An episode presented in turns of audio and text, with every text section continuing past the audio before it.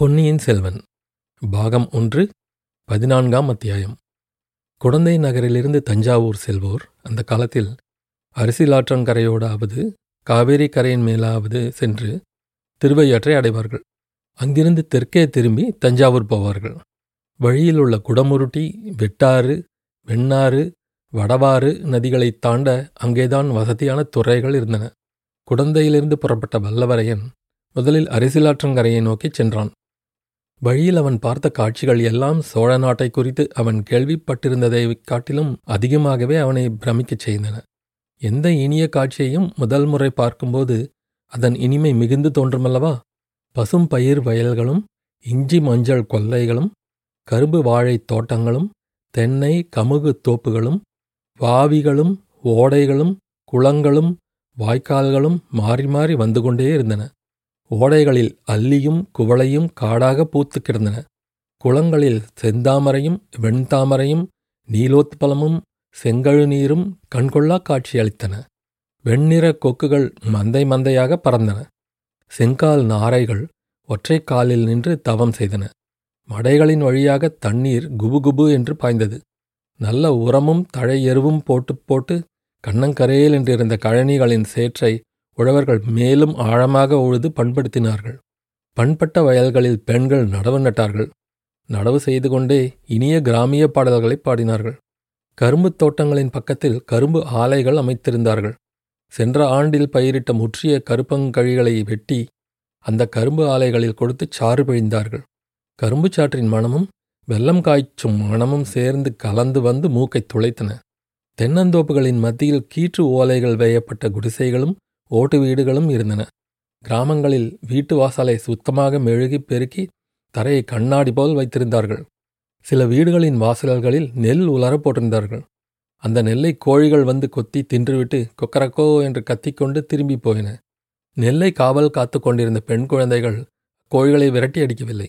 கோழி அப்படி எவ்வளவு நெல்லை தின்றுவிடப் போகிறது? என்று அலட்சியுடன் அக்குழந்தைகள் சோழியும் பல்லாங்குழியும் ஆடிக்கொண்டிருந்தார்கள்.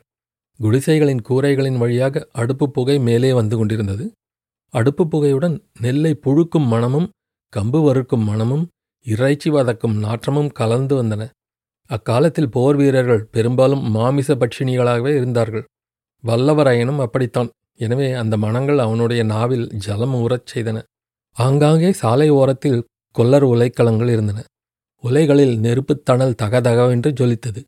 இரும்பை பட்டறையில் வைத்து அடிக்கும் சத்தம் டனார் டனார் என்று கேட்டது. அந்த உலைக்களங்களில் குடியானவர்களுக்கு வேண்டிய ஏர்க்குழு மண்வெட்டி கடப்பாறை முதலியவற்றுடன் கத்திகள் கேடயங்கள் வேல்கள் ஈட்டிகள் முதலியன குப்பல் குப்பலாக கிடந்தன. அவற்றை வாங்கிக் கொண்டு போக குடியானவர்களும் போர் வீரர்களும் போட்டி போட்டுக்கொண்டு காத்திருந்தார்கள். சிறிய கிராமங்களிலும் சின்னஞ்சிறு கோவில்கள் காட்சியளித்தன. கோவிலுக்குள்ளே சேமக்கலம் அடிக்கும் சத்தமும் நகரா முழங்கும் சத்தமும் மந்திர கோஷமும் தேவார பண்பாடலும் எழுந்தன. மாரியம்மன் முதலிய கிராம தேவதைகளை மஞ்சத்தில் எழுந்தருள பண்ணிக்கொண்டு பூசாரிகள் கரகம் எடுத்து ஆடிக்கொண்டு உடுக்காடித்துக் கொண்டு வந்து நெல் காணிக்கை தண்டினார்கள். கழுத்தில் மணி கட்டிய மாடுகளை சிறுவர்கள் மேய்ப்பதற்கு ஓட்டிப் போனார்கள். அவர்களில் சிலர் புல்லாங்குழல் வாசித்தார்கள். குடியானவர்கள் வயலில் வேலை செய்த அலுப்பு தீர மரத்தடியில் உட்கார்ந்து இளைப்பாறினார்கள். அப்போது செம்மறியாடுகளை சண்டைக்கு ஏவிவிட்டு அவர்கள் வேடிக்கை பார்த்தார்கள். வீட்டுக் கூரைகளின் மேல் பெண் மயில்கள் உட்கார்ந்து கூவ அதை கேட்டு ஆண் மயில்கள் தொகையை தூக்க முடியாமல் தூக்கிக் கொண்டு ஜிவ்வென்று பறந்து போய் அப்பெண் மயில்களுக்கு பக்கத்தில் அமர்ந்தன. புறாக்கள் அழகிய கழுத்தை அசைத்துக் கொண்டு அங்குமிங்கும் சுற்றின. பாவம் கூண்டுகளில் அடைபட்ட கிளிகளும் மைனாக்களும் சோக கீதங்கள் இசைத்தன. இப்படிப்பட்ட காட்சிகளையெல்லாம் பார்த்து கழித்து கொண்டு வந்தியத்தேவன் குதிரையை மெல்ல செலுத்திக் கொண்டு சென்றான். அவனுடைய கண்களுக்கு நிறைய வேலை இருந்தது. மனமும் இந்த பல்வேறு காட்சிகளை பார்த்து மகிழ்ந்து கொண்டிருந்தது. ஆயினும் அவன் உள்மனத்திலே லேசாக பனியினால் மூடுண்டது போல் ஒரு பெண்ணின் முகம் தெரிந்து கொண்டே இருந்தது. ஆஹா அந்த பெண் அவளுடைய செவ்விதழ்களை திறந்து தன்னுடன் சில வார்த்தை பேசியிருக்க கூடாதா? பேசியிருந்தால் அவளுக்கு என்ன நஷ்டமாக இருக்கும்? அந்த பெண் யாராயிருக்கும் யாராயிருந்தாலும் கொஞ்சம் மரியாதை என்பது வேண்டாமா? என்னை பார்த்தால் அவ்வளவு அலட்சியம் செய்வதற்குரியவனாகவா தோன்றுகிறது? அந்த பெண் யார் என்பதை சொல்லாமலே அந்த ஜோதிட கிழவர் ஏமாற்றி விட்டார் அல்லவா? அவர் கெட்டிக்காரர் அசாத்திய கெட்டிக்காரர். பிறருடைய மனத்தை எப்படி ஆழம் பார்த்துக் கொள்கிறார்? எவ்வளவு உலக அனுபவத்துடன் வார்த்தை சொல்கிறார்? முக்கியமான விஷயம் ஒன்றும் அவர் சொல்லவில்லைதான்.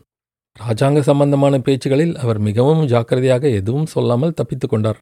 அல்லது எல்லோருக்கும் தெரிந்ததையே விகசித சாதுரியத்துடனே சொல்லி சமாளித்துக் கொண்டார். ஆனாலும் தன்னுடைய அதிர்ஷ்ட கிரகங்கள் உச்சத்துக்கு வந்திருப்பதாக நல்ல வார்த்தை சொன்னார் அல்லவா? குழந்தை ஜோதிடர் நன்றாயிருக்கட்டும். இவ்வாறெல்லாம் சிந்தித்து கொண்டு வந்தியத்தேவன் சென்றான். அவ்வப்போது எதிர்ப்பட்ட காட்சிகள் இடையிடையே அவனை சிந்தனை உலகத்திலிருந்து இவ்வுலகத்துக்கு இழுத்தன. கடைசியில் அரிசில் ஆற்றங்கரையை அடைந்தான். சிறிது தூரம் ஆற்றங்கரையோடு சென்றதும் பெண்களின் கைவளை குலுங்கும் சத்தமும் கலகலவென்று சிரிக்கும் ஒலியும் கேட்டன. அவர்கள் இருக்கும் இடம் தெரியாமல் அரிசிலாற்றங்கரையில் அடர்ந்து வளர்ந்திருந்த மரங்கள் மறைத்து கொண்டிருந்தன. எங்கிருந்து அப்பெண்களின் குரல் ஒலி வருகிறது என்று கண்டுபிடிக்க வந்தியத்தேவன் ஆற்றங்கரை ஓரத்தை உற்று பார்த்து கொண்டே சென்றான்.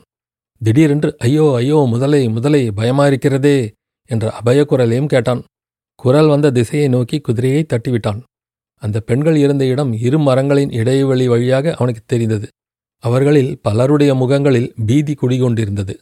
அதிசயம் அதிசயம். அவர்களிலே இருவர் ஜோதிடர் வீட்டிற்குள்ளே வந்தியத்தேவன் பிரவேசித்ததும் புறப்பட்டு சென்றவர்கள்தான். இதையெல்லாம் நொடி நேரத்தில் வந்தியத்தேவன் பார்த்து தெரிந்து கொண்டான். அதை மட்டுமா பார்த்தான்?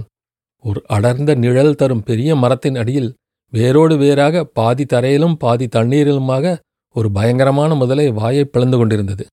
சமீபத்திலேதான் கொள்ளிட நதியில் ஒரு கொடூரமான முதலை வாயை பிளந்து கொண்டு வந்ததை வந்தியத்தேவன் பார்த்திருந்தான். முதலை எவ்வளவு பயங்கரமான பிராணி என்பதையும் கேட்டிருந்தான். ஆகவே இந்த முதலையை பார்த்ததும் அவன் உள்ளம் கலங்கி உடல் பதறி போனான். ஏனெனில் அந்த முதலை பீதி கொண்ட அந்த பெண்களுக்கு வெகு சமீபத்தில் இருந்தது.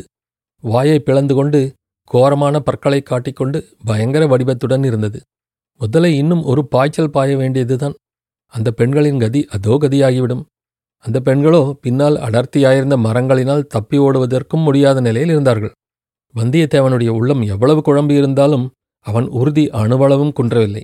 தான் செய்ய வேண்டியது என்ன என்பதை பற்றியும் அவன் ஒரு கணத்துக்கு மேல் சிந்திக்கவில்லை.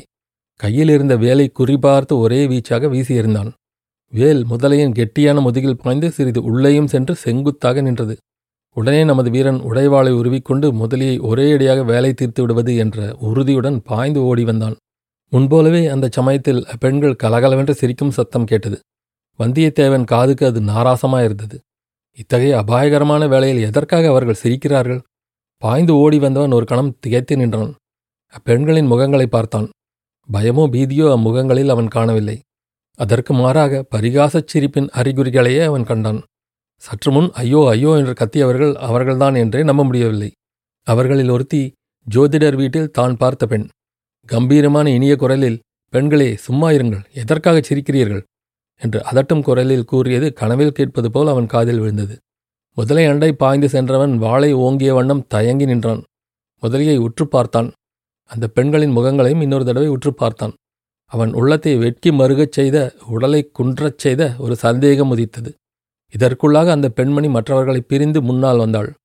ஐயா தங்களுக்கு மிக்க வந்தனம். தாங்கள் வீணில் சிரமப்பட வேண்டாம் என்றாள்.